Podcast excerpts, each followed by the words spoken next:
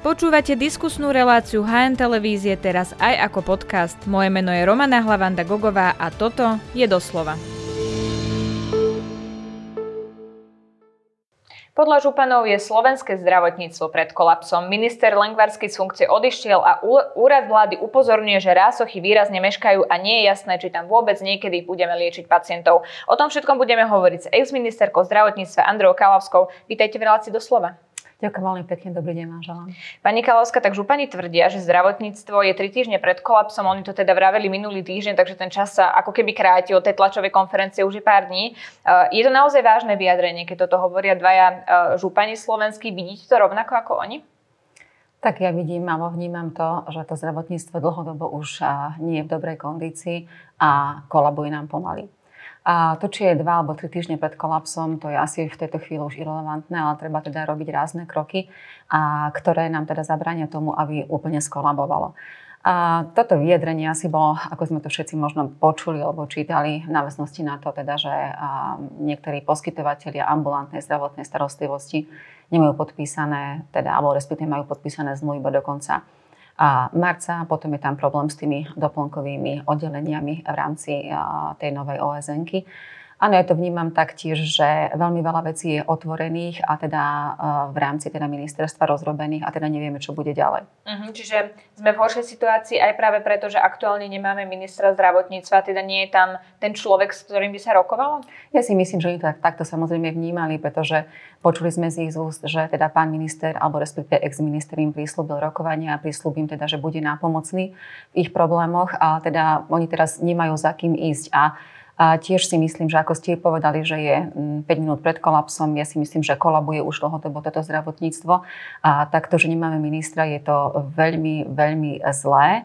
A ja som si to len tak doma aproximovala. Keď som bola ministerka, tak od rána do večera ste boli v práci, celé ministerstvo proste frčalo a snažili sme sa robiť najlepšie, ako vieme a, a stále, stále bolo veľmi veľa práce a nebolo urobené. Takže to, že tam teda nie je minister, podľa mňa v súčasnej dobe, keď horia mnohé termíny, určite nie je dobre. Viem, že sú tam štátni tajomníci, ale teda nezávidím ich funkciu. Mm-hmm. Ako je možné, že niektoré ambulancie všeobecných lekárov majú podpísané zmluvy s poisťovňami len do konca marca? My sme tu tento problém riešili v januári, keď tie zmluvy skončili, oni si to iba teda na pár týždňov predložili. Toto je teda problém, ktorý už niekoľko týždňov ťaháme. Máme tu premiéra Eduarda Hegera, ktorý aj vtedy vystúpil a povedal, že sa ambulancie dofinancujú, aby sa niečo podobné nestalo. Teraz vlastne on riadi ministerstvo zdravotníctva, tak kde nastala tá chyba, že je to podpísané len do konca marca? Asi viete, to je rokovanie medzi poskytovateľom alebo teda tým združením ambulantných poskytovateľov a poisťovnou. Tak sa asi nikde nedohodli. Tam bolo, viem, že slúbené 20% navýšenie, takže asi tam majú ešte nejaké nezrovnalosti.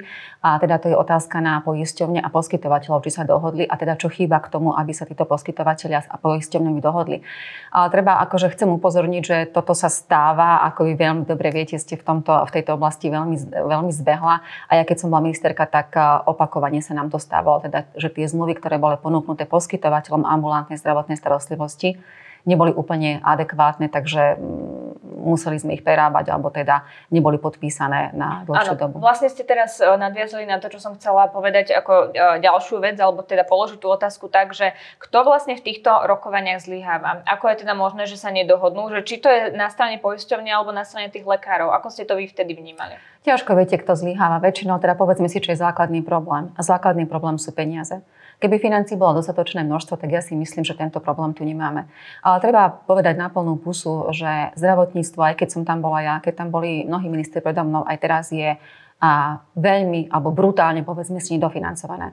Ak by reálne boli zaplatené výkony, ktorý, ktoré majú títo poskytovateľe ambulantnej zdravotnej starostlivosti, ak by im boli zaplatené výkony, ak by im boli a, teda zaplatené a, peniaze, aby si vykryli všetky náklady na prevádzku tej ambulancie, myslím si, že tento problém nebol. V súčasnosti, keď vidíme teda, že je tu enormný nárast e, cien energie, aj keď sú teda zastrupované, tak samozrejme je to problém navyše. Ale m, mm, povedala by som, že zase zlyháva štát, zlyháva štát tým, že teda že tie ambulancie a ambulantné výkony sú nedofinancované, respektíve veľmi, veľmi zle hodnotené. A my všetci veľmi dobre vieme, a v súčasnosti pracujem ako, ambulant, ako lekár v nemocnici, keď nám zlyhá ambulantný sektor, my v nemocnici to nemáme šancu zachrániť. Čiže ambulancie nám musia fungovať. Tým teda, aby nám urobili tú prvú bránu, aby sa nám pacienti dostali do nemocníc A už keď zase my pacienta z nemocnice prepúšťame, my zase musíme niekam toho pacienta teda delegovať nejakému ambulantnému lekárovi. Áno, aby ho niekto ešte aj po tej nemocnici manažoval. Presne na to som sa chcela opýtať. Keď nám zlyha ambulantný sektor a najmä teda všeobecných lekárov, ktorých vieme, že máme nedostatok nové ambulancie, ako vidíme, nepribúdajú, aj keď tu máme tú pomoc pri vytváraní nových ambulancií. Keď toto zlyhá, tak vtedy môžeme povedať, že nám skolabovalo zdravotníctvo? Uh, Viete, už aj teraz napríklad nám kolabuje zdravotníctvo v rámci ústavnej zdravotnej starostlivosti. Hej, keď napríklad vám priniesie záchranka pacientov a vy teda veľmi nemáte kam tých pacientov ukladať, pretože mnohé oddelenia idú na 50%, pretože museli redukovať zlámci toho, že nemajú zdravotné sestry. Áno, a je kolabujúce zdravotníctvo to, keď prepúšťam pacienta a napríklad po infarkte alebo teda po srdcovom zlyhaní a poviem, nájdete si kardiologa a viem, že toho kardiologa nenájde. Nájdete si nefrologa a viem, že toho nefrologa nenájde. Čiže a viete, ja si myslím, že to zdravotníctvo extrémne komplexné. Tak ako potrebujeme všeobecného lekára, ako potrebujeme špecialistu, tak potrebujeme veľmi dobrého nemocničného lekára. A ja si myslím, že rozprávať, čo, ktorý tento segment je podstatnejšie, je úplne zbytočné. Všetky tri segmenty, všeobecný lekár, špecialista a lekár v nemocnici je extrémne podstatný. Keď nám jeden z týchto vypadne, tak uh, skolabuje zdravotníctvo. Viete, ale ja stále si myslím, že čo je to, uh, to, to skolabované zdravotníctvo, už skutočne skolabované. To je to, keď pacient, e, kto mi to povie, že keď teda bude jedno zbytočné úmrtie, tých úmrtí zbytočných tu máme, teda povieme si oveľa viac, vieme, oveľa viac ako v priemernej Európe keď pacient sa nemôže domôcť špecialistu a mal by ísť na kontrolu o 3 mesiace a dostane sa tam za rok. Je to skolabované zdravotníctvo? Keď sú dve, tri dediny alebo veľký okres, alebo teda, ako zase nie, veľké územie bez všeobecného lekára a ten zúfalý človek musí cestovať, nemá ísť kam, alebo matka s dieťaťom, keď už má to, to je skolabované zdravotníctvo? No už v súčasnosti sa nám to stane, alebo stáva sa nám to. Takže naše zdravotníctvo nie je v dobrej kondícii, je kolabujúce, by som povedala. Uh-huh. A áno, keď už budú poskytovať zdravotnú starostlivosť ambulantní lekári, alebo teda ambulantní lekári len za plnú úhradu, tak ehm, to už bude veľmi, veľmi zle. To je to, čo nám reálne hrozí po tom 31. marci. Uvidíme, Ale dúfam, že sa dohodnú. Či sa teda dohodnú, presne to som chcela dopovedať. Ehm, vy v súčasnosti pôsobíte na internom oddelení na Kramároch. Aká je tam nálada? Tak ja dúfam, že dobrá. Som teda každý deň na tomto oddelení a dnes dokonca aj slúžim. A, mm, no dobrá, viete, každý Možno z nás... kolegiálne dobrá. Skôr to, čo ste presne popísali, hey, hey. že keď prepúšťate pacienta a viete, že ho posielate za odborníkom, ktorý nie je, tak ako to vlastne vplýva na vás a na vašich kolegov? Frustrujúco. A dobré je z toho titulu, pretože podľa mňa je to tým ľudí, ktorí robíme to, čo nás baví a asi mm, preto sme šli na medicínu, lebo chceme pomáhať ľuďom a chceme pacientov liečiť a nie je to iba floskol, ale skutočne asi tí, ktorí v súčasnosti sú v systéme, chcú pomáhať pacientom. Ale je to frustrujúce, lebo vy vidíte, že nie je kondícia dobrá. Vidia to mladí absolventi, my tam napríklad máme aj veľmi veľa rezidentov na našom oddelení. Sme jedna z málo klinik, ktorých školíme a vo veľkom počte rezidentov v rámci všeobecného lekárstva. A takisto aj starší kolegovia, ktorí už toho veľmi veľa zažili, vidia, že to nie je dobré. A kolegovia sa boja slúžiť, pretože nie je kam veľakrát v noci ukladať pacientov, ľudovo povedané. Takisto tiež, keď prepušťame pacientov, nemáte ich komu a v dostatočnom množstve, v dostatočnom čase odoslať tých pacientov. Nalada v tomto zmysle je frustrujúca. A vy vidíte, že stále ako si sa tie problémy neriešia, alebo nevidíte, aspoň každý, každý z nás asi vie, že a tým, že je to dlhodobo pofinancované. To sú miliardy eur, ktoré treba do zdravotníctva. A, a ja stále hovorím, že nie je, nie je zmysel dávať len tie peniaze, ale za tie peniaze ten štát niečo bude musieť chcieť od toho poskytovateľa, napríklad kontrolovať kvalitu poskytovanej zdravotnej starostlivosti. Každý vie, že je tých problémov veľmi veľa, ale keby sme my ako obyčajní doktori, obyčajní ľudia, obyčajní poberatelia tej, tej zdravotnej starostlivosti videli, že toto sú problémy a vidím, že aspoň sa to trošičku posúva, že áno, tento už je vyriešený, ideme na ďalší, respektíve štát sa stará. Ale ja tento pocit, a myslím si, že ani moji kolegovia nejak veľmi výrazne nemáme. Uh-huh. A mhm. toto je extrémne frustrujúce, že vy vidíte, uh, ste nevidíte svetlo na konci tunela. A veľakrát, keď k nám prídu mladí absolventi po škole, našťastie teda my máme dosť záujemcov, uh, ľudí teda po škole, ktorí by chceli u nás pracovať, tak stále je to pre mňa také, že, že super, že tí mladí ľudia tu chcú robiť, a aj napriek tomu, že tie nemocnice nevyzerajú dobre a napriek tomu teda, že mm, si povieme, že nie je tu až taký veľký poriadok v tom zdravotníctve. A stále som vďačná, že tých ľudí máme, ale Takže dokedy to bude? to, že sa pomaličky otvárajú bory a niektorí lekári a zdravotné sestry sa teda rozhodli pracovať tam?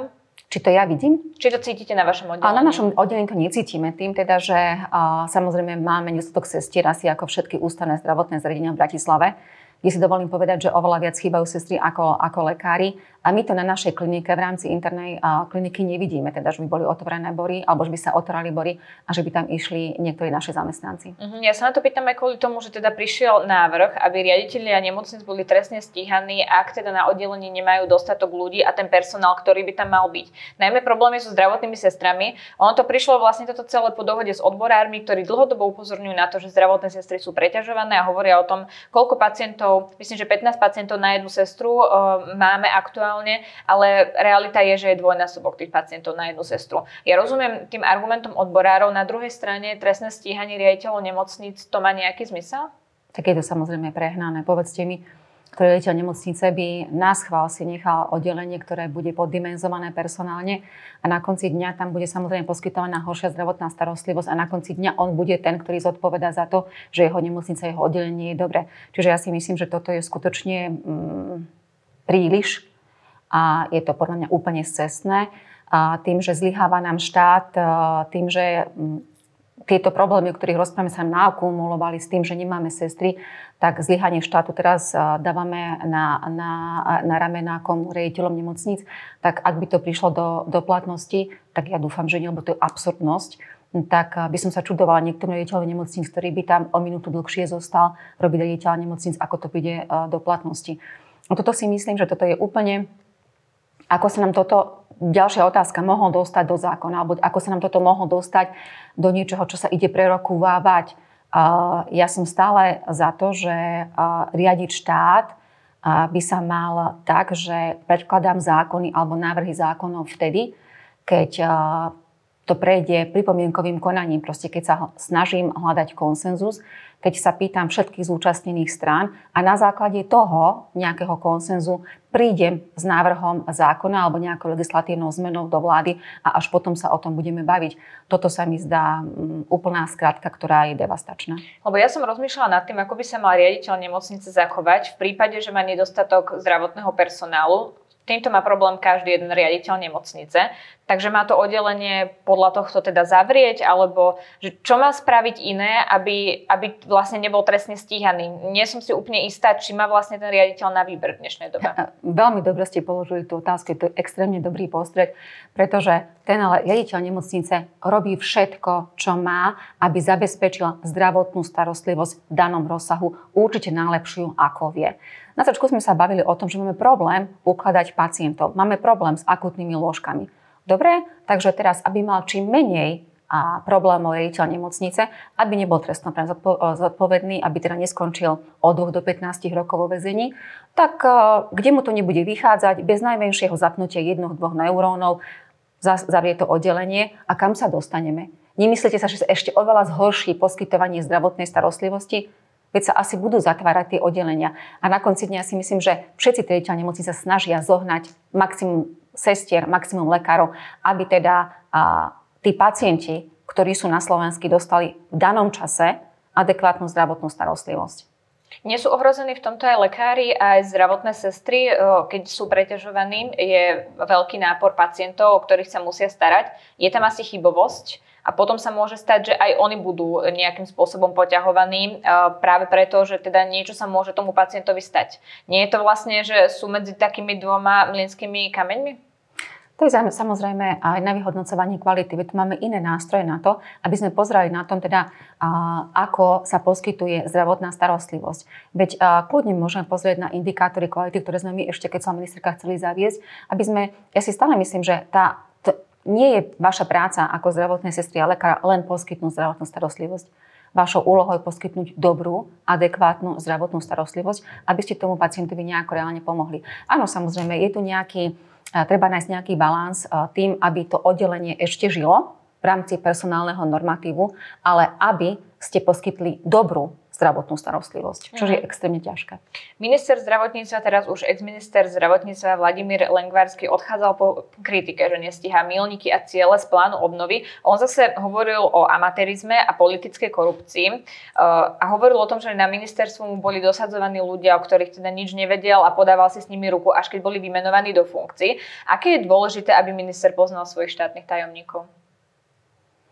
Tak je veľmi dôležité, aby ste s tými, kým pracujete, ich poznali, respektíve ak ich nepoznáte, ich sa zoznámili a boli schopní s nimi nejako konštruktívne vychádzať. Nemyslím si, že je úplne podstatné, že či ste spolu kamaráti, či večer môžete ísť na kávu, ale podstatné je to, že či máte a asi ste v práci či máte rovnaký náhľad na vec a dokážete konštruktívne spolu diskutovať a proste uznať subordináciu, kto komu je nadriadenie podriadený a aká je vaša úloha na tom ministerstve. Mm-hmm, že či je to tak, že sú štátni tajomníci vlastne právou rukou ministra? Tak štátny tajomník za, môže zastupovať ministra, mal byť jeho právou rukou, ale dovolím si povedať, že ja som tiež nemala štátneho tajomníka, jedného úplného kamaráta, ktorý teda mi tam bol dosadený. Uh-huh. Ako sa v takejto situácii potom na ministerstve pracuje? Tak samozrejme je to, viete, je to, je to politická funkcia, to nie je kamarátska funkcia, a to nie je a, nedelný obed s kamarátmi, a, je to firma, ktorá by mala fungovať, je to manažerská pozícia a je to politická pozícia. A asi minister by mal a, splňať mnohé a, atribúty, pretože riadenie štátu nie je vec obyčajná, mal by byť asi veľmi šikovný, aby dokázal v tomto všetkom viesť svoj rezort tak dobre, ako, ako sa dá. Ak to nedokáže, tak buď vyvodí personálne, personálne dôsledky voči tým, ktorí sú na ministerstve, ktorých riadi, alebo voči sebe. Takže ja si myslím, že stiažovať sa na niečo je extrémne mm, také trošku možno jednoduchšie, ale ja si myslím, že žiaden minister to nemá ľahké. Uh-huh. Ako ste vnímali vlastne ex-ministra? Ja si myslím, že snažil sa maximálne pohnúť teda s tými vecami, ktoré sú na ministerstve zdravotníctva, ale treba povedať, že život ministra zdravotníctva je strašne krátky a kvalita, pár a kvalita života je extrémne zlá. Čiže ja som mu veľmi fandila. No. Uh-huh, fandili ste mu. Teraz uh, bude ministerstvo de facto riadiť štátny tajomník, uh, ktorý teda nemôže byť už vymenovaný do funkcie ministra práve preto, že máme teda poverenú vládu. Uh, ako ho vnímate ako odborníka? O pánovi Palkovičovi som počula len to najlepšie. Je to jeden slušný, vzdelaný človek, ktorý má manažerské skúsenosti ale úprimne povedané teda obdivujem ho, že sa na to dal a to, čo ho čaká, je podľa mňa extrémne, extrémne náročná úloha. Tak klobúk dolu, že toto niekto si na seba zobral. No to, čo ho čaká, sú uh, tie milníky z plánu obnovy a najmä pri tých rásochách je najväčšia obava, uh, že tam je obrovské meškanie. Ministerstvo zdravotníctva na jednej strane hovorí, že meškanie je len mesačné, ktoré sa dá pomerne rýchlo dobehnúť, ale na druhej strane počúvame zase hlasy z úradu vlády, kde hovoria, že sa to vlastne neposúva a nepostupuje to takými krokmi, ako by to malo. Je tu podľa vás reálna obava, že môžeme prísť o peniaze? Viete, to nie je otázka úplne na mňa, pretože ja tie všetko informácie a všetky tie milníky neovládam, ale ja si myslím, že viete, títo ministri zdravotníctva, ako bol pán Krajčí a pán Lengvarsky, mali extrémnu výhodu oproti nám ostatným všetkým ministrom zdravotníctva, pretože každý definoval, alebo keď, každý si vedel um, zadefinovať, kde sú problémy a teda vy potrebujete peniaze, peniaze, peniaze, peniaze. A výhoda týchto dvoch ministrov bola, že 1,5 miliardy sú pekné peniaze, aby ste niečo s tým ministerstvom alebo s tým zdravotníctvom dokázali urobiť. Čiže uh, v tomto titule, ak sa nám nepodarí mnohé milníky naplniť, ak na, sa nám nepre, nepodarí preinvestovať tie peniaze, tak to bude brutálna hamba, brutálna chyba, pretože Slovensko uh, ako sa o tom stále bavíme, je v katastrofálnom stave. Už len v porovnaní s Českou republikou my zaostávame v rámci poskytnej zdravotnej starostlivosti. Čiže uh, ja si myslím, že toto by mala byť, mala byť a aj teraz je, alebo mala by byť, ja neviem, ako to je priorita ministrov a úradu vlády, pretože 1,5 miliardy do zdravotníctva treba preinvestovať. Ak to, ak to nebude, tak je to strašná hamba. Čiže ja si myslím, že tam mali byť ľudia, ktorí od rána do večera budú na tom pracovať, aby to bolo dobré, úspešné a aby to bolo vykonateľné, aby tie peniaze sa uplatnili tam, kde majú. K tomu zlému stavu zdravotníctva pomôže to, že budeme mať dve nové nemocnice? Ktoré dve nové nemocnice? Martina Rásochy. Ja si myslím, že každá nová nemocnica veľmi výrazne pomôže tomu stavu zdravotníctva. Lebo zase, aby ste, zase sme pri tom personále, aby ten personál chcel pracovať v nemocnici, tak aj tým mladým ľuďom, alebo tým, ktorí chcú robiť špičkom medicínu, alebo hociakú medicínu, ja si myslím, že veľmi výrazne to ovplyvní človeka, čo chce a kde chce robiť, keď ste v starej, pardon za výraz, budove, ktorá má 30, 40 až 100 rokov, alebo ste v krásnej novej budove, a kde sú najnovšie technológie, pretože zdravotníctvo sa extrémne vyvíja dopredu, hlavne tie technológie. Vy mnohé veci ani do tých starých kramárov, do starého mesta, vy to ani tam neviete dať. Čiže aj ten flow pacienta, tento pacienta, aby bol čo najmenší, aby tam bola zachovaná ja to stále teda hovorím, nejaká dôstojnosť toho pacienta. Uh-huh. Pacient neprišiel do nemocnice za trest. To je človek, ktorý prišiel, aby som poskytla služba. Je chorý, bol zdravý. A zaslúži si, myslím, že každý na Slovensku, aby tá služba sa mu poskytla na najvyššej dobrej úrovni a v pekných priestoroch. A tieto naše nemocnice to podľa mňa už nedokážu zabezpečiť. Čiže aj nové priestorovo technické vybavenie potrebuje byť v nových priestoroch. Flow pacienta, tok pacienta má byť na úrovni, nie de- de- degradujúci toho pacienta, ktorý prišiel do nemocnice. Áno, myslím si, že nezachránia dve nemocnice naše zdravotníctvo. Preto potrebujeme kopu peňazí, aspoň teraz máme 1,5 miliardy, ktoré majú byť čím skôr prerozdelené na základe toho, ktoré nemocnice, ktoré kraje sú v najhoršom stave. Uh-huh. Tam sa to malo preinvestovať, či postaviť novú, či rekonštruovať a nepozerať na to, či je to štátna, či je to súkromná. Pozrieť sa na mapu, pozrieť sa, v akom stave mám nemocnice, ktoré sú v katastrofálnom stave, že by ste neposlali už teda ani neviem koho si lahnúť, ale tí ľudia sú tam stále liečení a hámbite sa, keď tam vstupujete ako lekár, ako minister a ako pacient. Čiže mapka, ktoré nemocnice sú zlé, tie teda by sa mali rekonštruovať alebo postaviť nové a aby sme aspoň za tie financie, čo máme, trošku zdvihli úroveň toho zdravotného systému. A keď bude lepšia nemocnica, keď bude lepšie prístrojové vybavenie, možno bude aj viac personálu pre sest- sesterského a nemocničného. Aj tá sestra, keď pracuje v dobrých podmienkach, v dobrých ergonomických podmienkach, keď tá jej práca je uľahčovaná novými uh, technológiami, tak pôjde asi radšej tam pracovať, ako je, pracuje v starom oddelení uh, so starými postelami uh, bez uh, polohovateľných lôžok. Čiže na toto treba dať um, tiež um, pozor. Áno, rozumiem, čo hovoríte. Vy ste boli súčasťou rokovaní o, o nemocniciach z plánu obdovy. Má zmysel, že sme sa ako krajina fokusovali opäť na rásochy? Ja si myslím, že má zmysel ako krajina, aby sme sa fokusovali na rásochy. A vy žijete v Bratislave a ja. Všimnete si, aká nemocnica je tu v Bratislave. Staré mesto tam asi radšej má, to už teda je úplne rozpadnuté, kramály sú staré, Ružinov, aj Podunajské biskupice, aj Petržalka majú svoje najlepšie za sebou. Takisto zase sa bavíme o tom, že my potrebujeme vzdelávať medikov. Rásochy by mala byť jedna slušná nemocnica, respektíve budova, kde bude poskytovaná koncová zdravotná starostlivosť a kde bude aj výučbová základňa na výučbu medikov. A treba si uvedomiť, Bratislava, hlavné mesto, my nemáme jednu nemocnicu v rámci teda budovy, že keď sa vám stane politrauma alebo a, budete mať poškodené viaceré systémy, my nemáme jednu nemocnicu, kde by sa vám poskytla komplexná zdravotná starostlivosť. Je podľa vás etické, že ste prišli po ťažkej autonehode keď vás dajú ako tak dokopy a potom vás prevážajú do druhej nemocnice, lebo tá tá špecializácia, ktorú potrebujete, nie je v tej danej budove. Uh-huh. Čiže potrebujeme alebo nie. Ak niekomu nevadí, že ho polomrtvého prevážajú, alebo teda nie v dostatočne dobrom e, stave ho prevážajú do inej budovy, tak je to fajn. Ja ako lekár a ako pacient si myslím, že nie je to fajn. My ako Slovensko v 21. storočí a hlavné mesto potrebujeme jednu komplexnú nemocnicu, kde by sa poskytovala základná zdravotná, alebo teda koncová, prepačte, zdravotná starostlivosť. Mm-hmm, lebo uh, ozývali sa aj hlasy, že sme sa pre Martina Rásochy rozhodli z dvoch dôvodov. Martin už bol v podstate projekt, ktorý sa uh, tu niekoľko mesiacov, myslím, že aj rokov riešil, čiže oni potrebovali peniaze, ktoré dostali a ďalej pokračujú. Tam to aj vidíme, že tie jednotlivé kroky sa naplňajú a že tie Rásochy, to sme tu tak vždy nejak mali, tak sme len prišli s tým projektom, lebo sme už nemuseli vymýšľať nič nové. Čiže nebolo to len tak, že bol tu projekt, tak poďme do toho, ale bolo to ja o tom, tým, že to súrne potrebujeme? Ja s tým nesúhlasím, akože ja som odpovedala, si myslím, že potrebujem, pretože UNB pozostáva, Univerzitná nemocnica Bratislava pozostáva z piatich budov. Ano. Tie budovy sú v katastrofálnom technickom stave. A potrebujeme jednu uh, budovu, kde budeme mať uh, koncové pracovisko, výučbovú základňu a kde teda bude na jednom mieste poskytovaná komplexná zdravotná starostlivosť. A ten Martin, boli ste v tej nemocnici, to je pavilónový typ nemocnice, ano. kde pacienta na lôžku, keď prší pod dážnikom, pre, presúvajú z jednej budovy do druhej budovy. Ja si myslím, že to nie je ani etické, ani slušné, ani dobré. Čiže ešte, keď som ministerka, oni mali projekt a my sme na tom pracovali. A takisto, Martin má fakultu, ktorá vzdeláva medikov.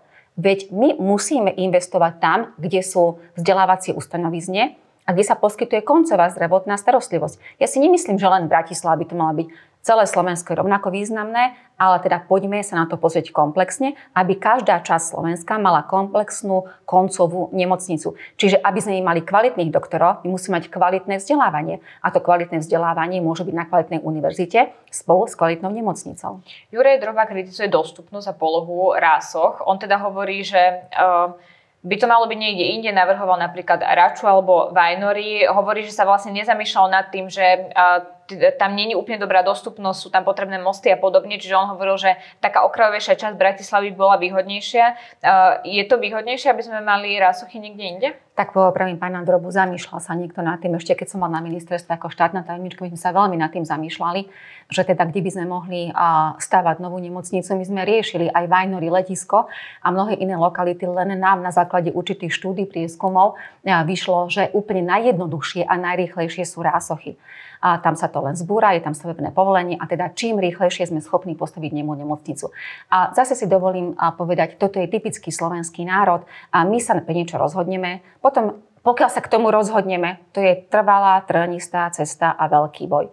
Už keď sa konečne rozhodneme, potom to ideme spochybňovať. A potom to toľko spochybňujeme, že na konci dňa nič nemáme. A tak aj vyzerajú naše nemocnice, naše zdravotníctvo, že dokopy nič nemáme. Čiže už prosím vás, možno to rozhodnutie nie je úplne najideálnejšie, ale to rozhodnutie je už dané. Tak teraz robím maximálne, maximálne kroky preto, aby tá nemocnica stála. A nezačneme riešiť. A teda vlastne, či ju potrebujeme. Však staré mesto je úplne fajn, má len 300 rokov. A teda, že či je tá lokalita dobrá, Viete, uh, sme už potom, prepačte, úplne že smiešní. A potom na konci dňa teda už nebudeme mať nespálnu podnú peniaze, nebudú stať rásochy, lebo teda neviem prečo nie. Uh, a potom budeme plakať, že my máme rozpadnuté nemocnice, v ktorých nechce robiť žiadna sestra ani žiadny lekár. Veď čím lákajú bory? Krásnou novou nemocnicou. A teraz sa ma každý pýta, že či mi tie rásochy potrebujem. Nie, je to úplne super, máme stále rozpadnuté nemocnice. Prepašte, už som sarkastická, ale tak čo tým ľuďom budete hovoriť? Vedia, ako, ako lekárka, keď som ministerka, keď som mala medzinárodnú návštevu a mala som ich zobrať do našich nemocníc, ja som sa strašne hábila.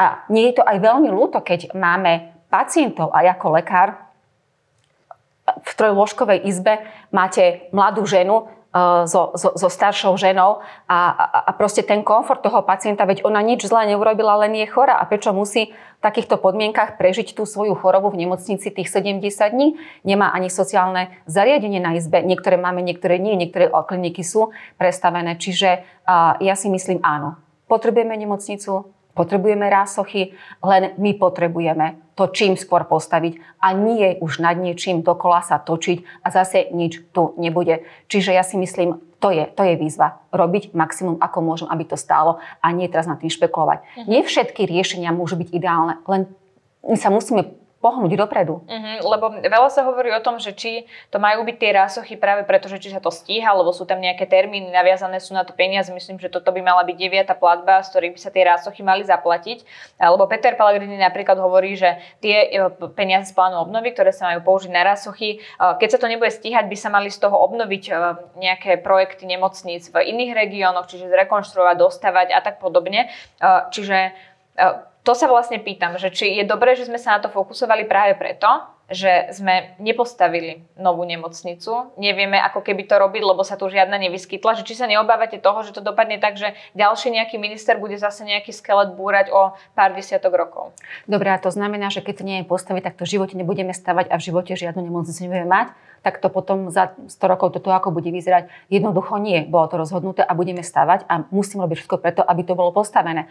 Ak teda bohužiaľ sa to nestihne, tak samozrejme tie peniaze nenecháme prepadnúť a mali by sa potom samozrejme rozdeliť tam, kde to je možné. Ale vyhovárať sa na to, že my nevieme stavať nemocnice, preto nemocnicu nemáme. Však ideme teda v tom Martine stavať. Robili sme prístavby srdcovo ústavu, tam je celá nová budova, robila sa prístavba e, Sredoslovenského srdcového e, ústavu, čiže postavili sme detenčné centrum ako ministerstvo zdravotníctva, čiže my sme postavili niektoré budovy, a niektoré budovy stav, čiže prosím vás, nenehilizujme to, že nič tu absolútne nestojí, ale nevyhovárajme sa, nehľadajme prečo, prečo nie, ale jednoducho spojme všetky sily tých ľudí, ktorí to dokážu ovplyvniť, aby to ovplyvnil, aby tu už niečo stálo, za čo sa nebudeme hambiť, aby tu bola jedna komplexná, slušná nemocnica. A už teraz mi to jedno, každý už rások, každý je z toho unavený. Veď mne to je jedno, kde by to stalo, len skutočne my potrebujeme tú nemocnicu. A keďže toto je už úplne najďalej a mm, viete, to není tak, že ona sa to nevie postaviť. Ono asi my nevieme manažovať to, aby sa to postavilo. Toto je otázka. Pretože uh, mnohé veci uh, na ministerstve asi neišli v, takom, v takej rýchlosti, ako by mali. A preto sme sa sem dostali. Veď Češi tiež dostali peniaze z plánu obnovy. A keď si pozriete, čo majú oni už urobené, čo máme my urobené, to je priepastný rozdiel. Čiže uh, možno u nás zlyháva veľakrát ten ľudský faktor, že my to nevieme zhmotniť. Najprv sa stiažujeme, že nemáme peniaze a keď aj tie peniaze máme, tak to nevieme postaviť, tak potom povedzte mi, kde je chyba. No vyzerá to na ten ľudský faktor, ako Určite. ste to takto zhodnotili. Pani Kalovská, mám ešte záverečnú otázku. Ak nás teraz počúvajú nejakí mladí medici, ktorí sa rozhodujú, e, čo budú robiť na konci e, svojho štúdia, kde sa ďalej posunú, ako ich namotivovať, aby prišli do slovenských nemocníc, aby prišli do slovenského zdravotníctva? Vy z vašej funkcie to v podstate robíte, snažíte sa namotivovať mladých ľudí, ale tak aj na nejakých iných oddeleniach. Čo by ste im poradili, ako dostať mladých ľudí do slovenských nemocníc? A úprimne, ja ešte aj učím teda na Slovenskej zdravotníckej univerzite a teda učím a medikov mladých a, a ja nemám ten pocit, že oni by tam nechceli robiť. A preto to, akože ja som, ja som nadšená, že tí, tí ľudia chcú a chcú tam robiť. A, a prečo do slovenských nemocníc? A ja len dúfam, že ten, kto chce byť lekár, chce pomáhať uh, pacientom, chce pomáhať chorým. Lekár má prinavrácať zdravie. A či to prinavrácate uh, v Sudáne, v Kenii, v, na Mayo Clinic alebo teda v Curychu, tak e, stále to je to asi najviac, čo doktor môže robiť, že, že pomáhate tým pacientom. A bohužiaľ e, na Slovensku to vyzerá tým, ako to vyzerá. Sme Slováci a mali by sme sa vedieť postarať o chorých spoluobčanov. Možno to je vzletné, ale možno sa mi to hovorí ľahšie, pretože som začínala na misiách v rozvojových krajinách. Čiže nie ste prišli do lepšieho. Áno, tak potom možno, preto som, áno, ja som prišla do lepšieho, tak možno asi to je podstatné, že keď chcete pomáhať, jednoducho, možno to nie je tak ideálne ako v rozvinutých alebo teda v lepšie fungujúcich zdravotníckých systémoch, ale stále sa dá veľmi veľa urobiť pre toho, pre toho pacienta. A spoločnými silami, keď budeme, možno to znie tak naivne, ale tomu stále verím, keď budeme všetci robiť najlepšie, ako vieme, vzdelávať sa, tak ja už dúfam, že sme si povedali, že asi ten ľudský faktor je ten, ktorý teda nepostavil, alebo teda meškajú tie rásochy. Tak možno aj z tých mladých medikov vyrastú tí, že proste budú hýbať tým slovenským zdravotníctvom a neuspokoja sa s tým, že stále prestopím na mieste a dajú tomu nejaký nový cvenk. Takže spoločnými silami to je ten pekný odkaz na záver.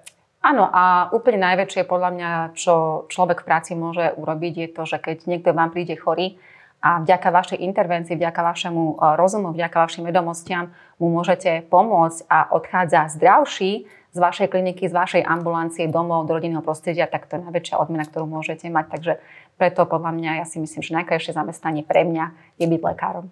Budeme samozrejme situáciu v zdravotníctve aj naďalej sledovať. Ďakujem veľmi pekne, že ste si na nás našli čas. To bola ex-ministerka zdravotníctva Andrea Kalavská. Ďakujem veľmi pekne, dovidenia.